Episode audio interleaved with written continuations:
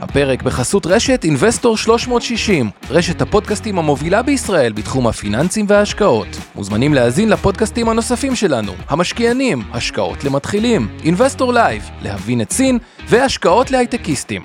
הופק ונערך על ידי שמע, פודקאסטים ויצירות סאונד.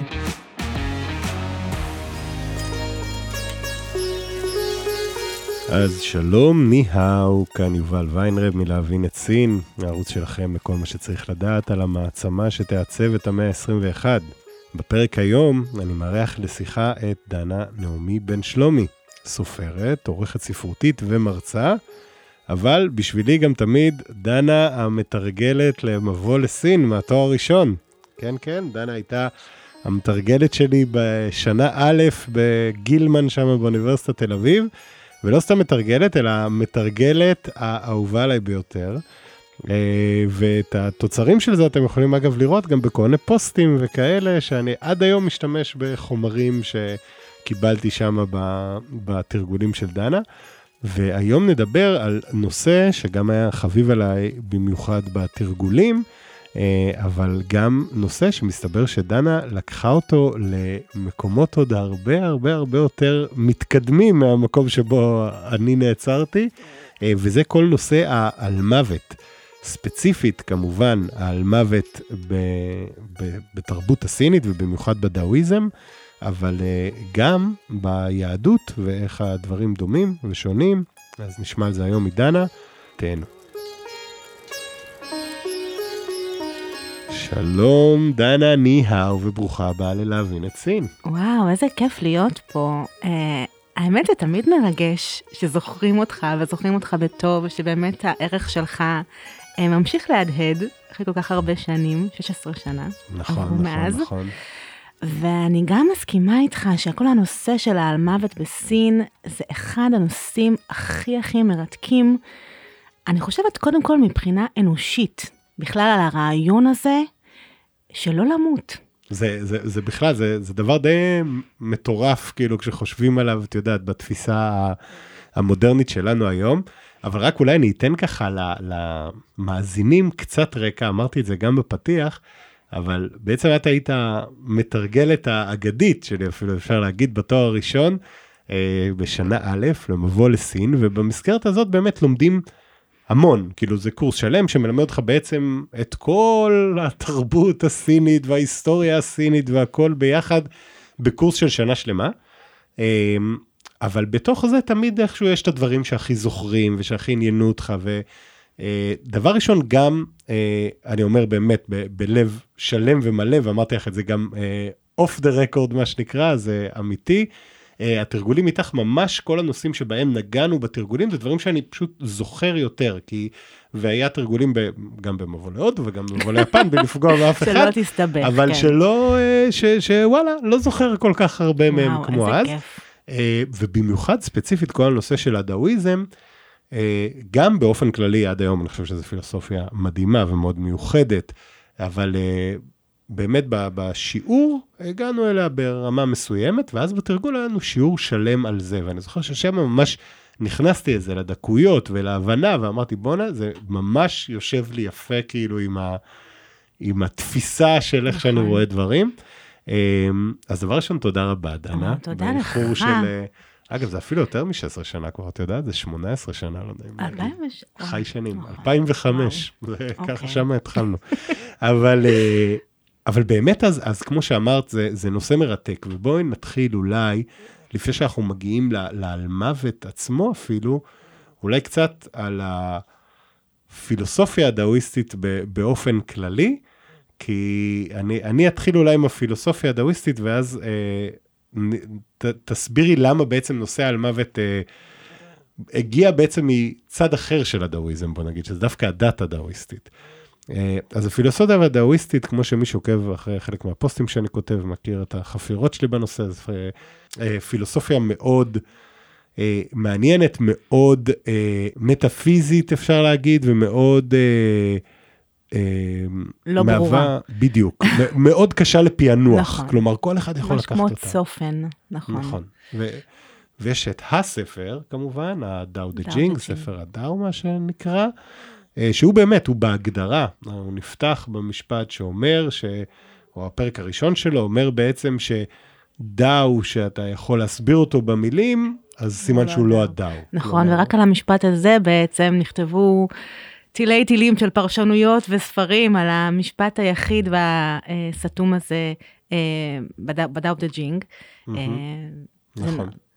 ו- ובעצם הפילוסופיה הדאוויסטית אז התפתחה בתור פילוסופיה מצד אחד, אבל באיזשהו שלב היא באמת הייתה משהו מאוד, אה, בוא נגיד שצריך להתעמק בו ולהתפלסף עליו ולהיכנס אליו לרבדים ולספר דרך סיפורים ומשלים, להבין את הנקודה שלך, אבל אז בסופו של דבר היא הופכת אה, באיזושהי התגלגלות למשהו הרבה יותר עממי והרבה יותר פופולרי בסין, שאפשר אולי להגיד שקצת מאבד במובנים מסוימים חלק מהקשר למקור אולי, אבל עדיין שואב ממנו.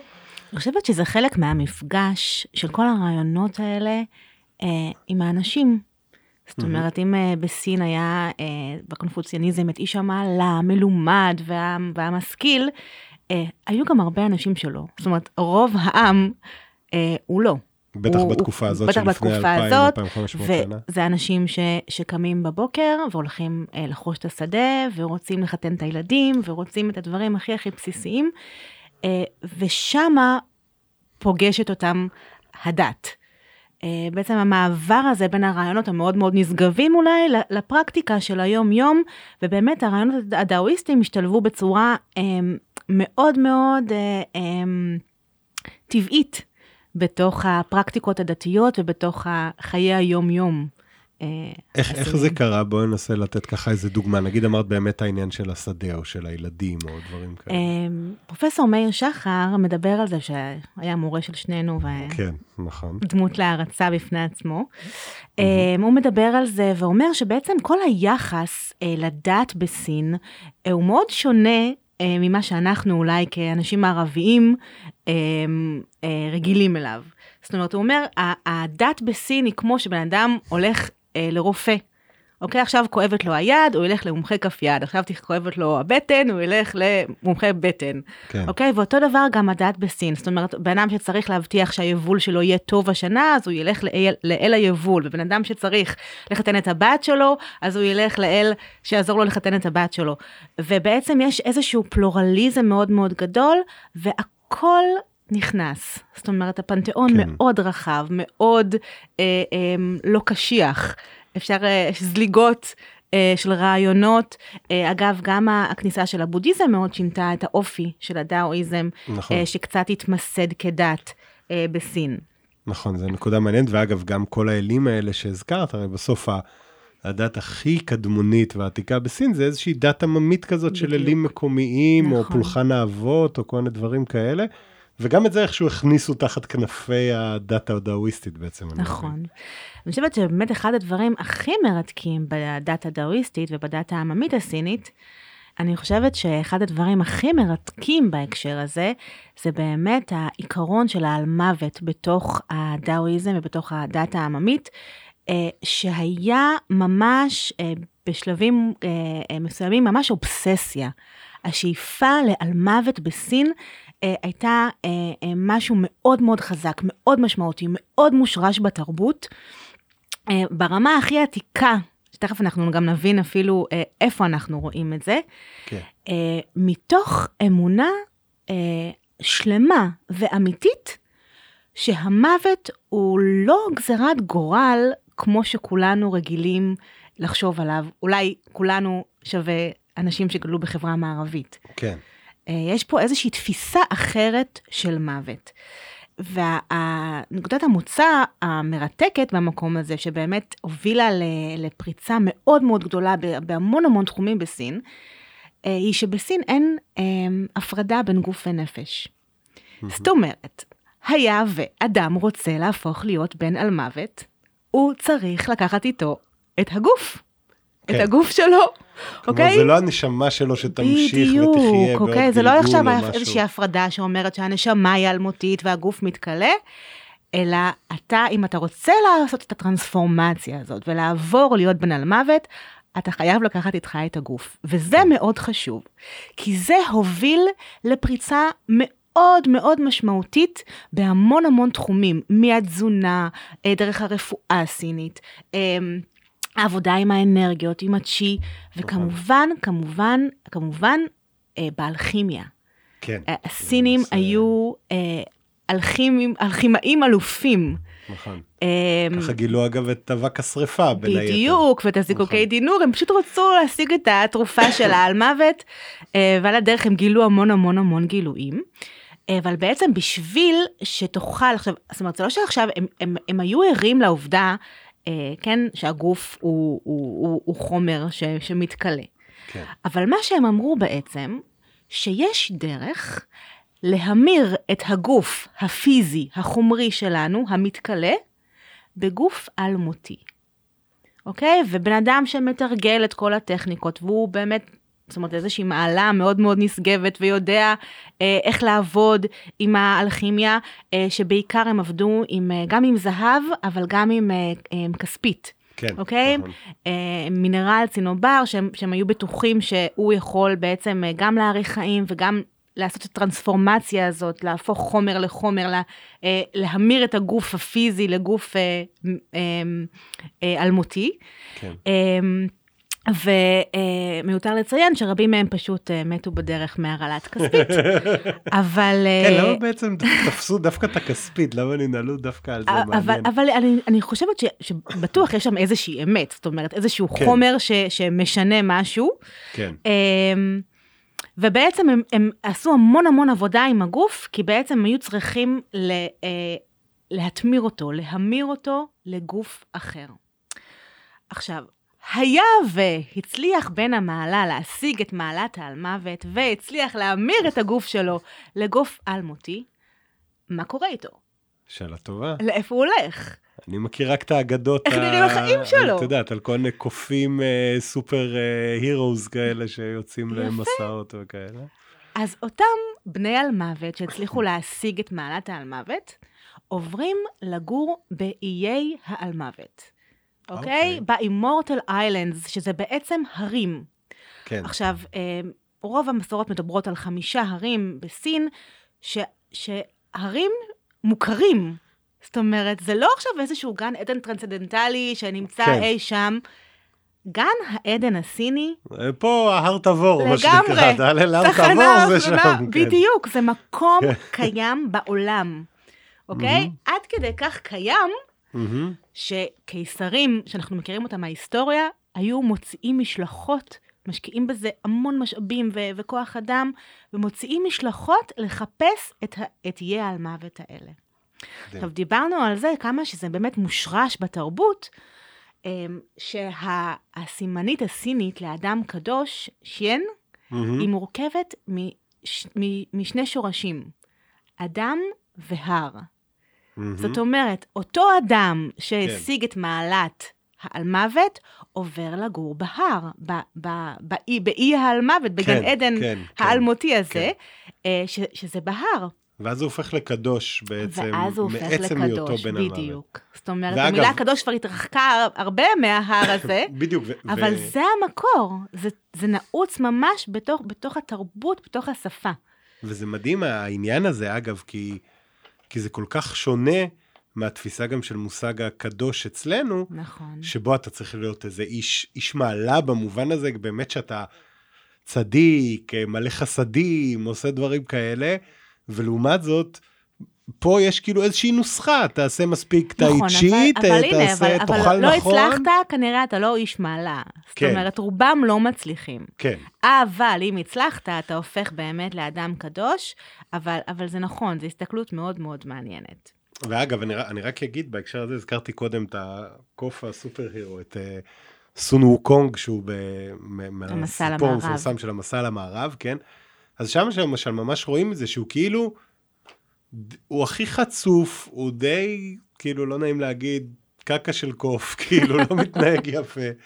אה, עושה מלא דברים רעים לכל האנשים הכי קדושים והכי טובים, אבל בגלל שהוא כאילו פיצח את הנוסחה, והוא למד לעשות כל מיני דברים, והוא אכל את האפרסקים הנכונים ושתה את השיקויים האלכימיסטיים הנכונים, אז הוא בן על מוות, והוא קדוש, ויש לו מלא כוח, ואף אחד לא יכול לדבר איתו, וכאילו, הוא מחליט מה הוא יעשה, וזו תפיסה כל כך שונה, כאילו. ומאוד מאוד מעניינת. נכון. זאת אומרת, מי אותו, אם אתה לא נולדת למשפחה הנכונה, של אתה אה, מלומד ומשכיל, ואתה אתה לא תוכל בעצם להתקדם, אין שום מוביליות. נכון, והנה הקוף הזה בא ואומר, קצת שיקויים, קצת אפרסקים, קצת איזה, נכון, מעניין, ו- מעניין מאוד. ואפשר לשנות את החיים. גם איפשהו, אגב, תפיסה, אפשר להגיד, יותר אה, מפוקחת קצת, כאילו של אה, בוא, לא הכל אה, זה באמת אה, מסתדר צדיק וטוב לו והכל, אלא וואלה, לפעמים אתה פשוט נכון. עושה את מה שיעיל וזה מביא לך תועלת, כאילו.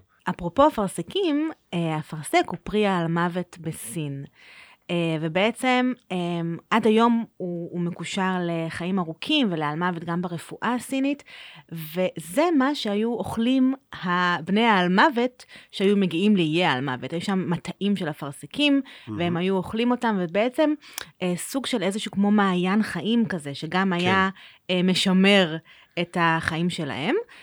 עכשיו, זה גם מאוד מעניין לראות שבעצם באיי העל מוות הסינים,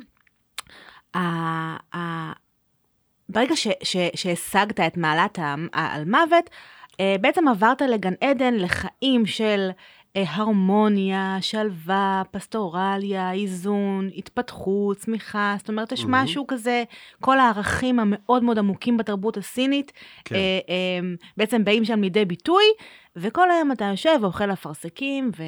כן. ו... ועושה חיים משוגעים. ובכוונה אני מדגישה את זה, כי אחרי זה אנחנו נדבר גם על אה, על אלמוות. אי אלמוות אה, יהודי, אה, שלא נראה ככה. vibe שונה לגמרי, כן. לגמרי, כן.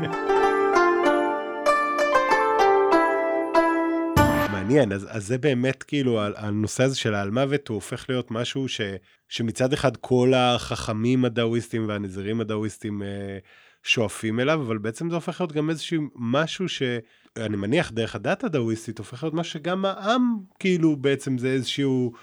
הגביע הקדוש כזה, שאולי לא ריאלי מבחינת נכון. אנשים פשוטים לשאוף אליו, אבל כן יקפידו על תזונה ועל לחזק את הצ'י ועל לעשות כל הדברים האלה, כי בעצם זה איזשהו מין נכון. הדרגה הכי עליונה של חיים בריאים וטובים נכון, ונכונים. ומאוזנים, והרמונים, כן. שזה באמת, אמר, דיברנו על זה, שזה באמת אה, אה, מאוד מאפיין את התרבות הסינית. נכון. אה, ואני זוכרת שכל החומרים האלה אה, הסעירו את נפשי, זאת אומרת, אה, בכלל המחשבה הזאת, אוקיי, כאילו אנחנו כבני אדם, אה, בשר ודם, אה, חיים עם איזשהו אה, אה, חרב מעל הראש, עם שעון חול. מהמם. והמוות הוא לא דבר שאי פעם אה, מישהו מאיתנו, רובנו, חושבים אה, אה, לקרוא עליו תיגר, זאת אומרת, זה ברור לנו, הוא עתיק כמו החיים. כן, והמחשבה הזאת ממש אה, אה, כאילו הלכה איתי.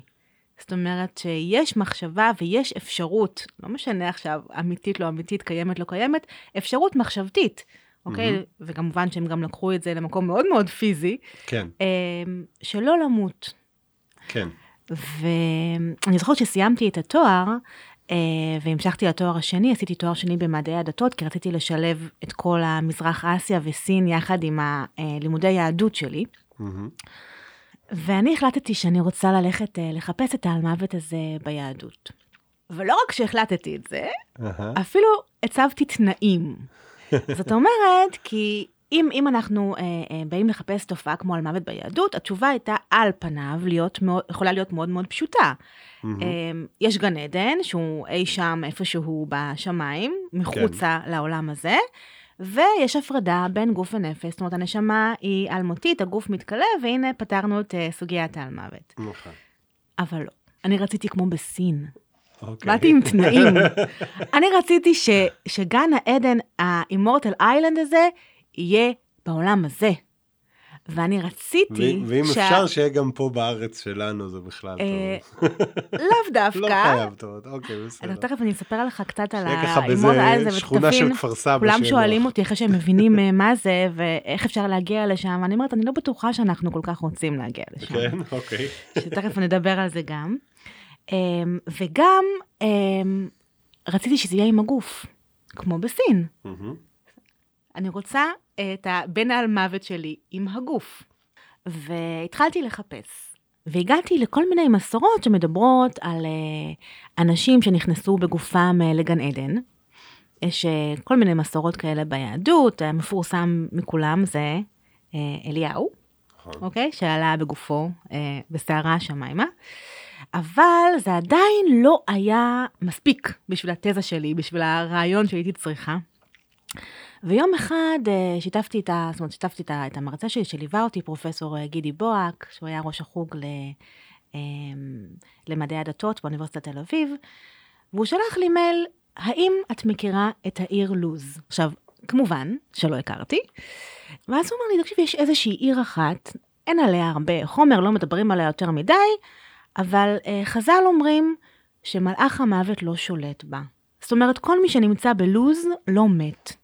אולי זה גן העדן שאת מחפשת, ה-Immortal Island הזה. מעניין. ועוד לא ידעתי בכלל מה זה ומי זה, אבל משהו כבר בתוכי ידע.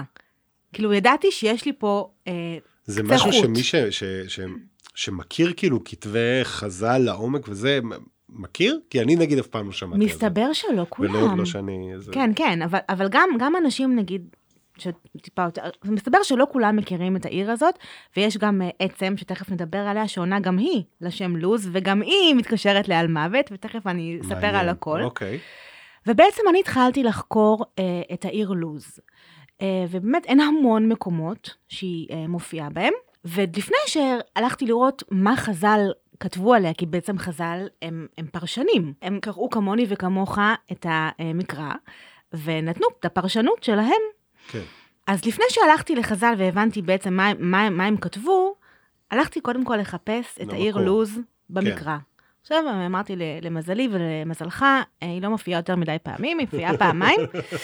אה, והפעם הראשונה שהיא מופיעה, זה היא מופיעה בספר בראשית, אה, והיא מתוארת כעיר בית אל, ששם חלם יעקב אבינו את חלום הסולם.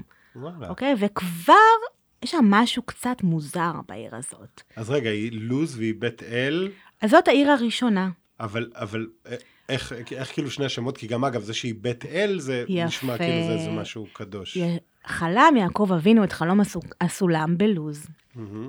התעורר, נפעם בבוקר, הבין את החוויה שהוא חווה, הבין את המהות של המקום ואמר, למקום הזה קוראים בית אל, כי זה הפתח לבית של אלוהים. מהמם. אבל המקרא מציין, אולם לוז, שם העיר לראשונה. זאת אומרת וואו. שהייתה שם עיר שקראו לה לוז, כן, שהוא הפכה לבית אל, ויש בה משהו מוזר. כן. היא מאפשרת איזשהו אה, אה, מפגש, יש שם סולם, יש שם מלאכים כן. שיורדים. כן. וזאת לוז הכנענית. מעניין. המון המון שנים אחר כך, אהה. יגיעו הנכדים של אותו יעקב אבינו, יעלו ממצרים ויתבקשו לכבוש את הארץ. והבנים של יוסף מגיעים לאזור של לוז, והם מתבקשים לכבוש אותה. עכשיו, כל הדבר הזה זה פסקה בספר שופטים, כל מה שאני מספרת כן. לך עכשיו. כן. והם שולחים שני שומרים. אה, מתוך אה, אה, תפיסה צבאית מאוד הגיונית, זאת אומרת, אתה שולח אה, שומרים לאסוף אה, מידע, מודיעין, כן. ושני השומרים האלה מגיעים לעיר ולא מוצאים את פתח הכניסה אליה, שזה משהו מאוד מוזר. אתה מגיע אוקיי. למקום, אהה. אבל אתה לא יודע מאיפה נכנסים. כן, בדרך ו- כלל עיר אה, ממוצעת במקרא, יש לך זאת אומרת, בוא נגיד, חומות, שהח- אה, בוא נצפה שהבעיה גדול, כן. תהיה בלפרוץ את השער, בלהילחם, כן, לא בלמצוא את הכניסה. כן, נכון. ובאיזשהו שלב יוצא מתוך העיר אה, בן עיר מקומי, והוא מבין ישר את הסיטואציה, והם אומרים לו, אם ת, תראה לנו את פתח הכניסה, אנחנו נשחרר אותך ואת המשפחה שלך, לא נהרוג אתכם, ו... אה, אה, נחוס עליכם בעצם בתמורה. כשנכבוש את העיר. כן. ואת הדילמה הזאת אחר כך הכנסתי גם לספר, כאילו, דילמה לא פשוטה, זאת אומרת, או עכשיו, כן, אגב, לא, אני לא חושב שהזכרנו את זה עוד ראשית בפודקאסט, אבל את בעצם, נכון, אולי נעשה את- הפסקה מתודית קטנה, עשית גם את, ה, את התואר השני שלך, כמו שהזכרת, את, ה, את המחקר בתואר השני על נושא על מוות, השוואה בין תפיסת על מוות ביהדות ובתרבות הסינית, ו, נכון. וגם, אני חושב יחסית חדש, נכון? לא נכון, מזמן. כמה חודשים יצא הוצאת- הספר שלי שעונה לשם לוז, מהמם. אה, שהוא הוא ספר אה, אה, עלילתי לגמרי, כן? הוא לא כן. ספר עיון, אה, קצת משוגע, יש יאמרו, כמו מהמם. צופן דה וינ- דה וינצ'י יהודי, מעניין. אה, שבפנים הכנסתי את כל הדברים שאני כבר הולכת לספר לכם. שהסעירו אותי. אז אגב, גם את הדילמה הזאת הכנסתי לספר, זאת אומרת, אה, או שתגלה לנו אה, את הכניסה ואנחנו נציל את החיים שלך ואת המשפחה שלך, או שאנחנו נהרוג אותך עם כולם.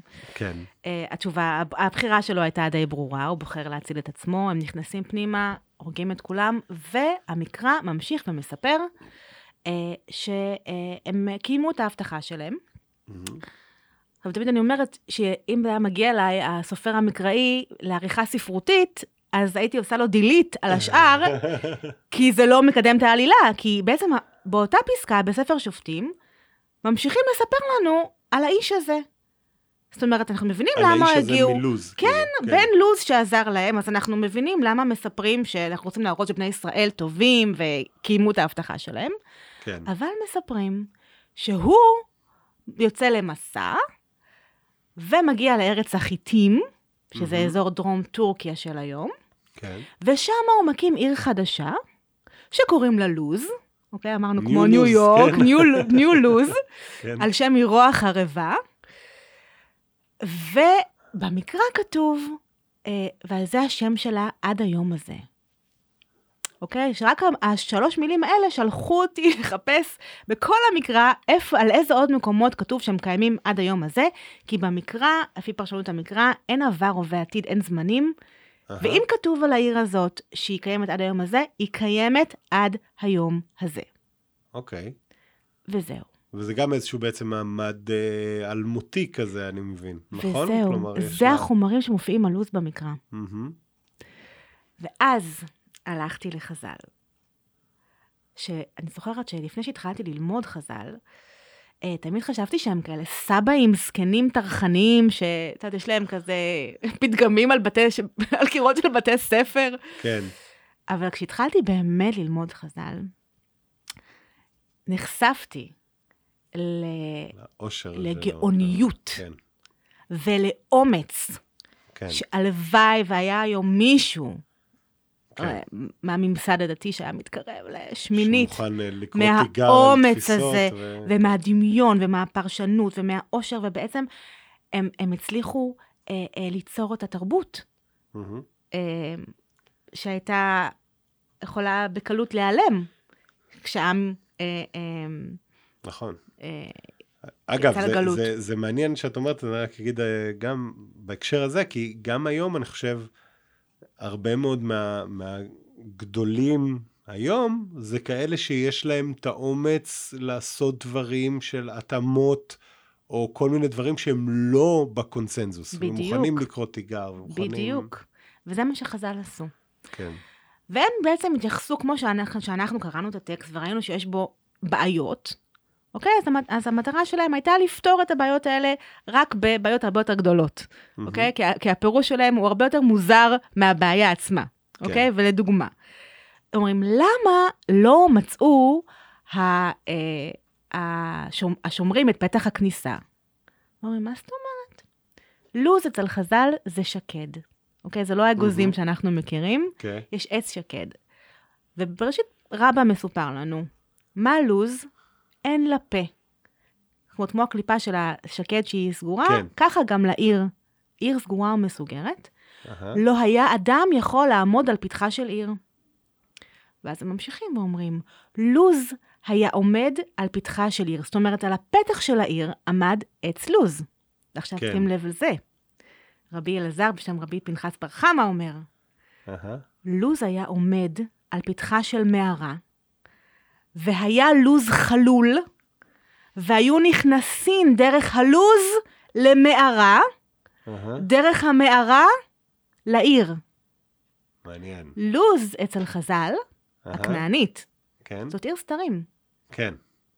זאת אומרת, אנחנו יכולים לעבור שם, ויש שם עץ שעומד, ואנחנו לא נדע שמתחת לעץ הזאת, דרך הגזע החלול שלו, אהה. יש כניסה למערה ומהמערה לעיר. מדהים. אוקיי. שזה אבל עושה כאילו- לי בראש, אני רק אגיד, גם משחקי הכס, אבל נכון. גם אבל גם, אה, אה, גם עושה לי קצת את, את, הגני, את הגן עדן הסיני. נכון, שהוא ותכף נדבר על זה, כזה, עם סיפור כאילו בדיוק זה. ידוע, בדיוק. כן. סיפור שאנחנו תכף נדבר עליו. כן. אבל כאילו זה לא מספיק מוזר, בוא תראה מה הם אמרו על לוז, הכנ... על לוז החיתית. אותה. לוז שהלך בן לוז והקים בארץ החיתים כן. בדרום טורקיה. ועליה מספרים שהיא לוז שצובעים בה את התכלת, אוקיי? התכלת מהמם. בתרבות היהודית יש לה המון המון סגולות אה, מיסטיות, כן. מגיות. הם מייצרים אותה מחילזון שעולה פעם ב-70 שנה מהים, משהו כזה נכון. כן, מאוד... כן, אה, כן. היא לוז שבאה סנחריב ולא בלבלה, נבוכדנצר ולא החריבה. אמ, זה שבעצם המחרי... המצביעים שהגיעו לאזור לא פגעו בה. כן. אה, בדיוק הבת שלי סיפרה לי שהם דיברו בכיתה והמורה העבירה אותם מקום. היא בלבלה את המקומות, בעצם היא הייתה סנחריב. כן. בשביל, לה- בשביל להשכין שקט, כן. אז היא, לא- אז היא בלבלה את האוכלוסייה, שזה כן. בדיוק הייתה השיטה הזאת. ואף מלאך המוות אין לו רשות לעבור בה. זאת מעניין. אומרת שבלוז החיתית אין מוות. אתה לא מת. ואני כזה, אוקיי, אימורטל. איילנד, הנה. מה שחיפשתי, בעולם הזה, בטורקיה. כן. אממה, שימו לב להמשך, אל הזקנים שבה, בזמן שדעתן קצה עליהם, יוצאים חוץ לחומה והם מתים. כלומר, זה ממש העיר עצמה ששומרת עליהם, נכון. וזה לא שהם לא מזדקנים בניגוד. בדיוק. זאת אומרת שאתה לא איזשהו מת, סבל כזה של אה, אתה כבר ואתה חי, תשוש, אתה קץ, קצה עליהם דעתם, זה או לוקח את זה למקום של דימנציה, או לבאמת איזשהו מיאוס כבר. כן. ב- ב- במקור אחר, ש, שזה מביא במילים קצת שונות, אה, אה, כאן, כאן הם יוצאים מחוץ לחומות, יש פה משהו אפילו אקטיבי של כן, סוג של התאבדות, אוקיי? שדי כן. כבר, ובמקום במקור אחר כתוב שמוציאים אותם כמו איזה פעולה של המתת חסד, כן. מרוב שהם זקנים הרבה. זאת אומרת, אם דיברנו על גן העדן הסיני, שהגוף עצמו מהמם. עובר טרנספורמציה, וחיים שם חיים של הרמוניה ושלווה. בגן העדן, ה- באימורטל איילנד היהודי, כן. אתה ממשיך להזדקן. מעניין. להזדקן, להזדקן. הגוף הוא עדיין כלי אה, ש- הג- שהולך ו- וקמל, נכון.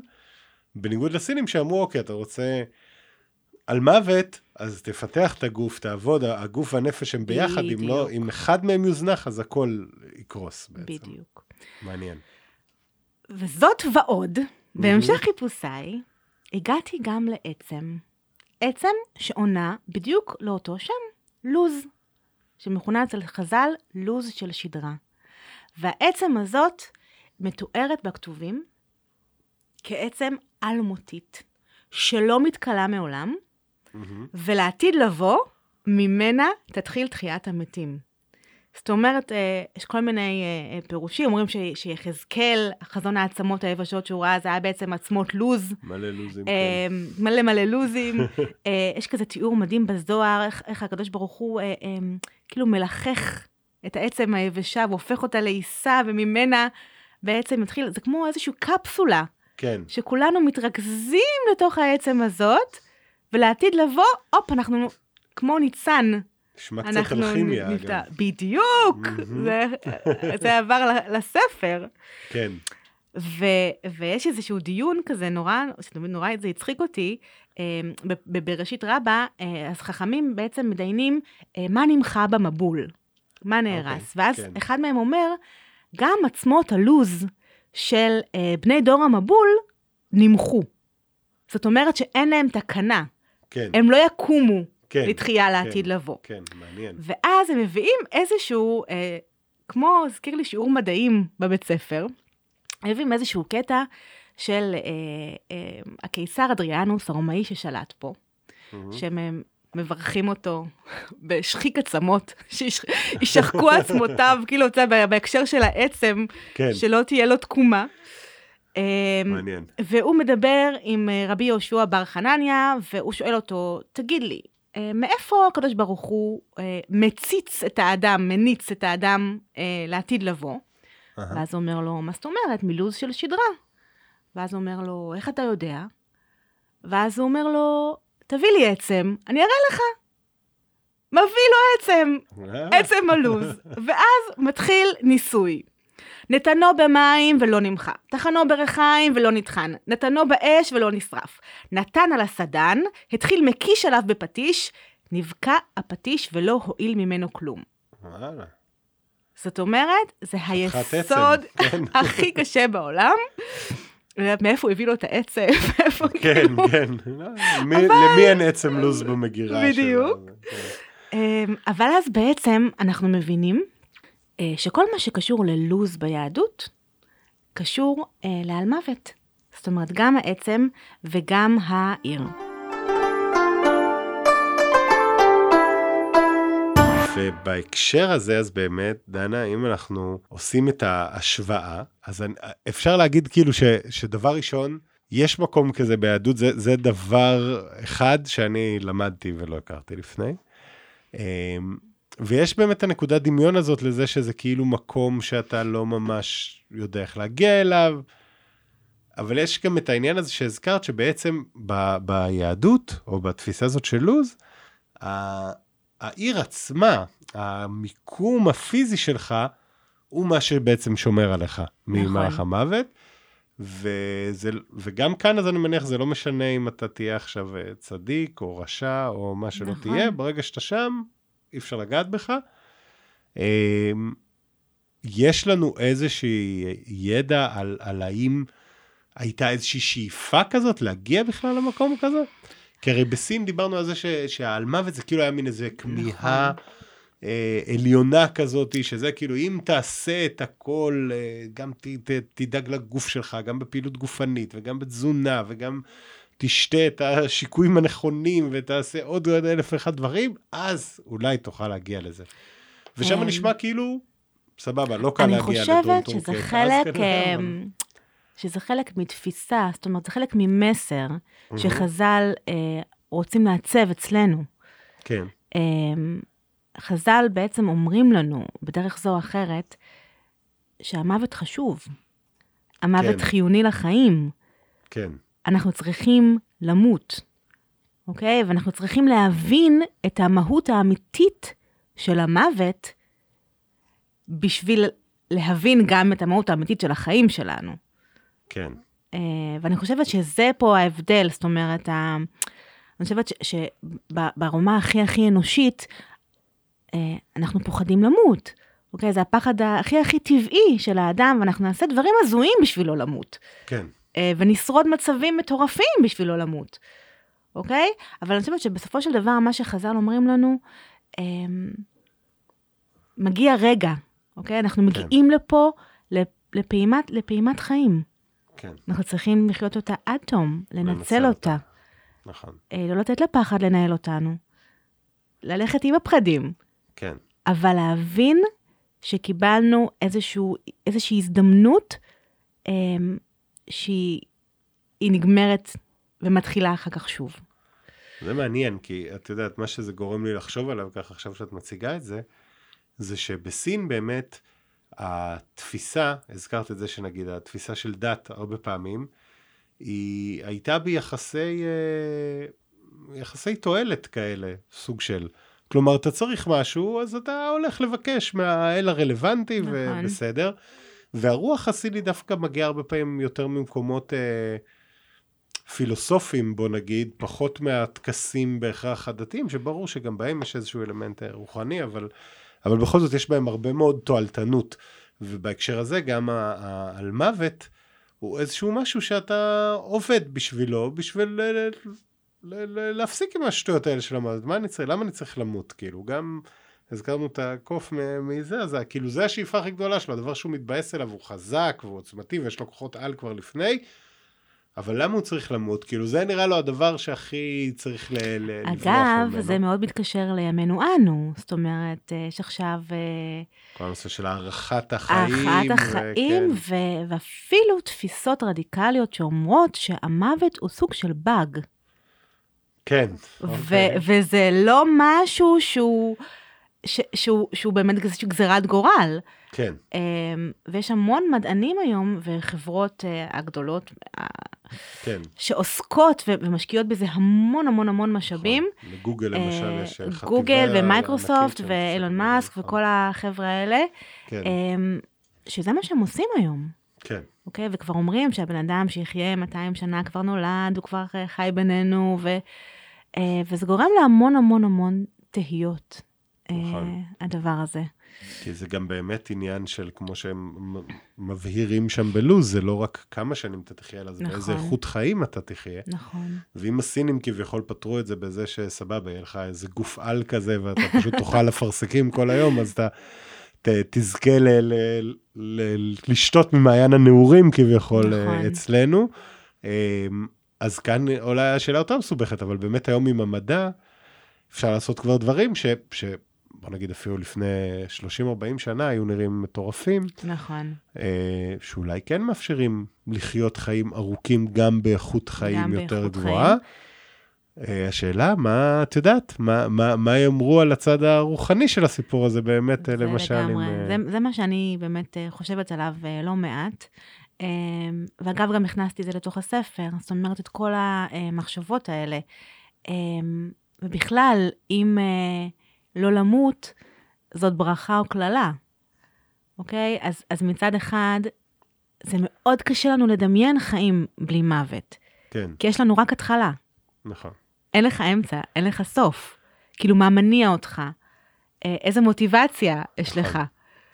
ו, ומצד שני, זה בעצם להיות משוחרר מהדבר שכל הזמן יושב לך על הראש. נכון. אה, אז אה, זאת שאלה. זאת שאלה שאלה רצינית, שאני, כן. אה, הסתובבתי איתה וגם עסקתי בה לא מעט בספר. אמ, ואני חושבת שהתשובה שאני הגעתי אליה, כן, אה, שהמוות הוא חיוני לחיים, שאנחנו, שאנחנו רוצים למות, כן, כי זה חשוב, זה חשוב שאנחנו אה, נמות בסופו של דבר. כמובן, אחרי שהספקנו ועשינו אה, כן. את כל מה שאנחנו באנו לעשות חיים פה. מלאים כן, ומספקים. כן. מעניין מאוד, דנה, נימה, נימה מאוהרת, ל, אני חושב, לקראת הסיום. אז באמת, כן. אה, ספרי לנו רק אה, איפה אפשר אה, להשיג את הספר. אוקיי, אז קודם כל אני אספר רק בשתי, בשתי מילים על הספר, כן, אה, שהספר הזה הוא באמת אה, פרי המחקר שאני עשיתי. ישבתי בספרייה עם כל החומרים האלה כל כך הרבה שעות, מהמם. ו, וכבר אז ידעתי שיום יבוא ואני אכתוב על זה ספר שהוא יהיה מאוד מאוד לא אקדמאי, כן, כמו, כמו עבודת המחקר שלי. אה, ועברו הרבה ימים מאז, אבל היום הזה הגיע. אבל אה, בינתיים אה, שייפת את האתר של הכתיבה שלך, לפי מה שאני אה, מבין, נכון? את לגמרי, עוסקת כן, גם כן, כן. אני בכתיבה הרבה ובעריכה אני ספרותית. בעצם כותבת כל היום, כל הלילה, כן, ובעצם הספר אה, אה, הוא מבוסס על כל המחקר הזה, ומביא את כל השאלות האלה, הכל כך אה, אנושיות האלה, שאחת הדילמות הכי מרכזיות שחשבתי עליהן, אה, חז"ל מתארים אה, שכל מי שנמצא בין החומות של לוז אה, לא מת. ואז אני חשבתי, מה יקרה אם יום אחד ייסגרו החומות? ואי אפשר לצאת מה יותר? יקרה אי אם אפשר אי? אפשר יהיה לצאת מלוז? כן. זאת אומרת, אתה יכול למות רק מחוץ ל... כן. ואז הייתי צריכה לדמיין תמונה שלא תיארתי אי פעם בחיים שאני אדמיין אותה, אהה, עם מה קורה לבן אדם שמזדקן ומזדקן ומזדקן ולא מת. כן. ואז הסתכלתי סביב, וראיתי שבעצם רוב האנשים המבוגרים סביבנו, אגב, שאנחנו את רובם לא רואים, נכון, הם. הם לא אגיד מחביאים אותם, אבל לא, אנחנו, גם אנחנו לא ספונים רואים. ביתם הרבה פעמים ב- או בגלל ב- בעיות או בבית, פיזיות. או בעיות פיזיות, או, אחרות. או בבתי אבות, או ב... נכון. אבל אתה מסתכל סביב ואתה רואה אנשים אה, מבוגרים, אתה רואה שבאיזשהו שלב הם מתחילים להתכווץ, כן, אוקיי? נגיד, פתאום סבא שלי שהיה כזה פתאום גבוה, פתאום אני כן. יותר גבוהה ממנו, נכון. אוקיי? ואז אמרתי, אם אני מוציאה לרגע את המשוואה של המוות אהה, מהתהליך הזה, אז בעצם הוא ממשיך, ממשיך, ממשיך להתכווץ, עד שמה קורה? צריך להיות אה, גרגירי אבק. עצם. לוז. וואלה, כן? כי מעניין. אם בעצם זאת העצם שממנה תתחיל תחיית המתים, כן. אז יש מצב שהוא יצטמצם, ובעצם כל הדבר הזה זה פשוט אנרגיית חיים מטורפת מזוקקת בתוך העצם. מעניין. אז היה לי מקור אנרגיה. ואז אמרתי, מישהו כבר ירצה לשים את היד על המקור אנרגיה הזה, ומה הוא רוצה לעשות איתו. ואז כבר הבנתי שיש לי עלילה, אוקיי? בתוך הספר הכנסתי את כל, כל, כל מה שידעתי מכל העולמות, ו- ושיחקתי עם התכלת כחומר משנה תודעה, עם האלכימיה ו- וכולי. אמ, והספר אה, אה, יצא לפני חצי שנה בהוצאת מטאור, ונמכר בחנויות ובכל המקומות, בכל החנויות הדיגיטליות, ובחודש הבא יש לנו את שבוע הספר, ומלא מפגשים ונורא נורא כיף. והייתי רוצה לסיים כן. בסיפור קצר, שבעצם מראה את ה... אה, את, את ה... אולי הקשר האנושי הזה אה, בין שתי התרבויות, אה, שעל פניו התפתחו במקביל. זאת אומרת, תרבות סין ותרבות, זאת אומרת, לקח זמן עד שהגיעו... אה, אה, יהודים לסין, הגיעו, לא, הרעיונות. נגיד, כן, כן, כן. דרך הסחורות נכון. ודרך ה... אה, וזה מדהים לראות שבעצם התפתחו, זאת אומרת, החשיבה האנושית חושבת, אולי לא דומה, אבל, אבל אותם דברים. כן, אפילו הדאו, שזה הדרך, כן. אצלנו ביהדות זאת בעצם ההלכה, הדרך שהולכים בה. נכון. ויש נכון. הרבה מאוד נקודות ממשק. אז נכון. יש פה איזשהו סיפור שהוא מובא באוסף סיפורים שקוראים לו המלומד והזונה, שזה מבחר סיפורים סינים ישנים וישנים מאוד, מהמם. שבחר תרגם והעיר אותם, זה דן דאור האגדי. כמובן, כן. אה? והוא נקרא, בדיוק, והוא נקרא אה, מעיין פרחי האפרסק, אוקיי? אוקיי. וזה מה שנקרא, אה, תתארי לי את גן העדן הסיני בלי להגיד גן עדן סיני. אז כן. אני אגיד מעיין פרחי האפרסק. לגמרי. אוקיי, אז אני אקריא יותר סיפור קצר, ובזה אנחנו נסיים. מעולה. בזמן שושלת ג'ין, היה איש בן וולינג שדג דגים למחייתו. הוא שט בנהר ולא שם לב כמה הרחיק בדרכו. לפתע ראה חורש עצי אפרסק. טאדאם. שהשתרע משני צידי הנחל לאורך כמה מאות צעדים. בחורש לא היו עצים אחרים. אוקיי, הבנו שזה אפרסק? פרי על מוות? כן, כן, כן. ושבעה של, ושפעה של פרחים כיסתה את הירוק הרענן של העשב הבשום. הדייג הנפעם רצה להגיע לקצה החורש והמשיך לשוט. בקצה החורש הגיע אל מקור הנחל, והר ניצב מולו. בהר היה פתח קטן ואור קלוש בקע ממנו. הוא ירד מן הסירה ונכנס בפתח. בתחילה היה הפתח צר מאוד, כדי מעבר בדוחק, אבל הוא המשיך ללכת כמה עשרות צעדים, ופתאום נפתח לפניו, לפניו נוף מואר, עמק שטוח ורחב, בתים נעים, חלקות מטופחות, בריכות דגים, עצי תות וחורשות חזרן, ושבילים ביניהם. אפשר היה לשמוע את התרנגולות והכלבים, ולראות גברים ונשים הולכים ובאים ועוסקים במלאכתם. במראיהם וב- ובבגדיהם לא היו שונים בהרבה מהאנשים שמחוץ לעמק, והיו בהם זקנים וצעירים, וכולם שמחים וטובי לב. כשראה, כשראו את הדייג, השתאו מאוד. שאלו אותו על המקום שממנו בא, והוא השיב להם בפרוטרוט.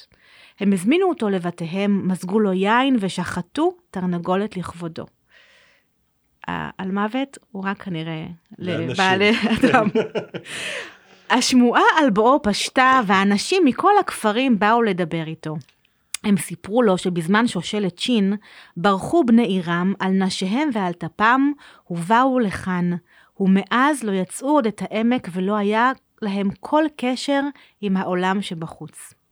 שאלו אותו על העולם בימיו, והתברר שלא שמעו על שושלת האן. קל וחומר על שושלת ווי וג'ין. הוא סיפר להם כל מה שידע, דבר דבר, והם צקצקו בלשונם ונאנחו. אחר כך הזמינו לבתיהם אלה שלא הזמינו אותו קודם ונתנו לו לשתות ולאכול. אחרי ימים אחדים יצא לדרכו, וכשנפרד מהם אמרו לו, אין צורך לספר את הדברים לאנשים שבחוץ. אחרי שיצא וחזר לסירתו, חזר בדרך שבא, ונתן בה סימנים. כשבא אל משה למחוז, סיפר לו את הדברים. זה שלח לשם אנשים, הם הלכו בעקבות הסימנים, התבלבלו ולא מצאו את המקום. ליו, ג'- ליו אה, דזג'י, איש נניאנג, היה מלומד בעל שם. כששמע את הדברים החליט לצאת ולחקור את העניין בעצמו, אבל לפני שהספיק, חלה ומת, ומאז לא יודע איש את הדרך לשם. מעניין. אז אה, גן העדן הסיני פה, הוא בכלל לא של אנשי מעלה, הוא משהו הרבה יותר אוקיי? דומה ללוז. משהו. הרבה יותר, אה, כן, ארצי. גם הכניסה אליו, אה, דרך כזאת, כן. העצים, אז בלוז יש לנו את השקדיות, את אהה. השק- את העץ הזה, פה יש לנו את העץ אפרסק, דרך פתח קטן שאתה מגיע לשם, וזה מנותק מהעולם שבחוץ. כן. זאת אומרת, ואחר כך הם ניסו לשחזר את הדרך ולא הצליחו, אה, וזה מאוד מאוד מעניין לראות את הדבר הזה ו- ולאתגר את עצמנו במחשבות האלה, אה, לאיפה זה לוקח אותנו. בהחלט. מרתק. איזה כיף היה איתך. ממש, דנה, תודה רבה שבאת. תודה שאירחת אה, אותי, כן, סגרנו מעגל של לפני לגמרי. 18 שנה. ופתחנו חדש. נכון. אה, נאחל לך המון בהצלחה עם תודה הספר. רבה, שאני רבה, רבה. אתחיל לקרוא אותו כבר הערב, אני מאמין. אה, והמון תודה שבאת לפה. וואו, היה לי כיף אדיר, איזה כיף. תודה רבה רבה. וגם תודה, אגב, על זה שהנה, את רואה? מה שהכנסת לה כמה מוחות לפני 18 שנה נשאר. זה הכי. מרגש. כן. אתה תוקע דגל. קטן. זה כיף מאוד. אז המון תודה, דנה. ביי ביי. תודה רבה שהגעתם עד כאן. אם נהניתם, אני אשמח אם תדרגו את הפודקאסט ותשתפו אותו עם חברות וחברים שנראה לכם שימצאו אותו מעניין. אתם מוזמנים להצטרף לקבוצת הפייסבוק או לערוץ הטלגרם של להבין את סין כדי לקבל עדכונים יומיומיים על מדינת המרכז. אה, ואם אתם רוצים להאזין לפודקאסטים נוספים בנושא פיננסים והשקעות, אני מזמין אתכם להאזין לפודקאסטים של רשת אינבסטור 360. אני יובל ויינרב, תודה רבה לדנה שהייתה כאן היום ועזרה לנו להכיר את מושג העל מוות מכל מיני כיוונים, וזה היה פרק מאוד מיוחד בעיניי. תודה רבה ל-Shem הפודקאסטים ויצירות סאונד על ההפקה, ובמיוחד ליונתן גל היקר איתנו פה באולפן. אה, ותודה רבה לכם על ההאזנה. עד הפעם הבאה, זייג'ל.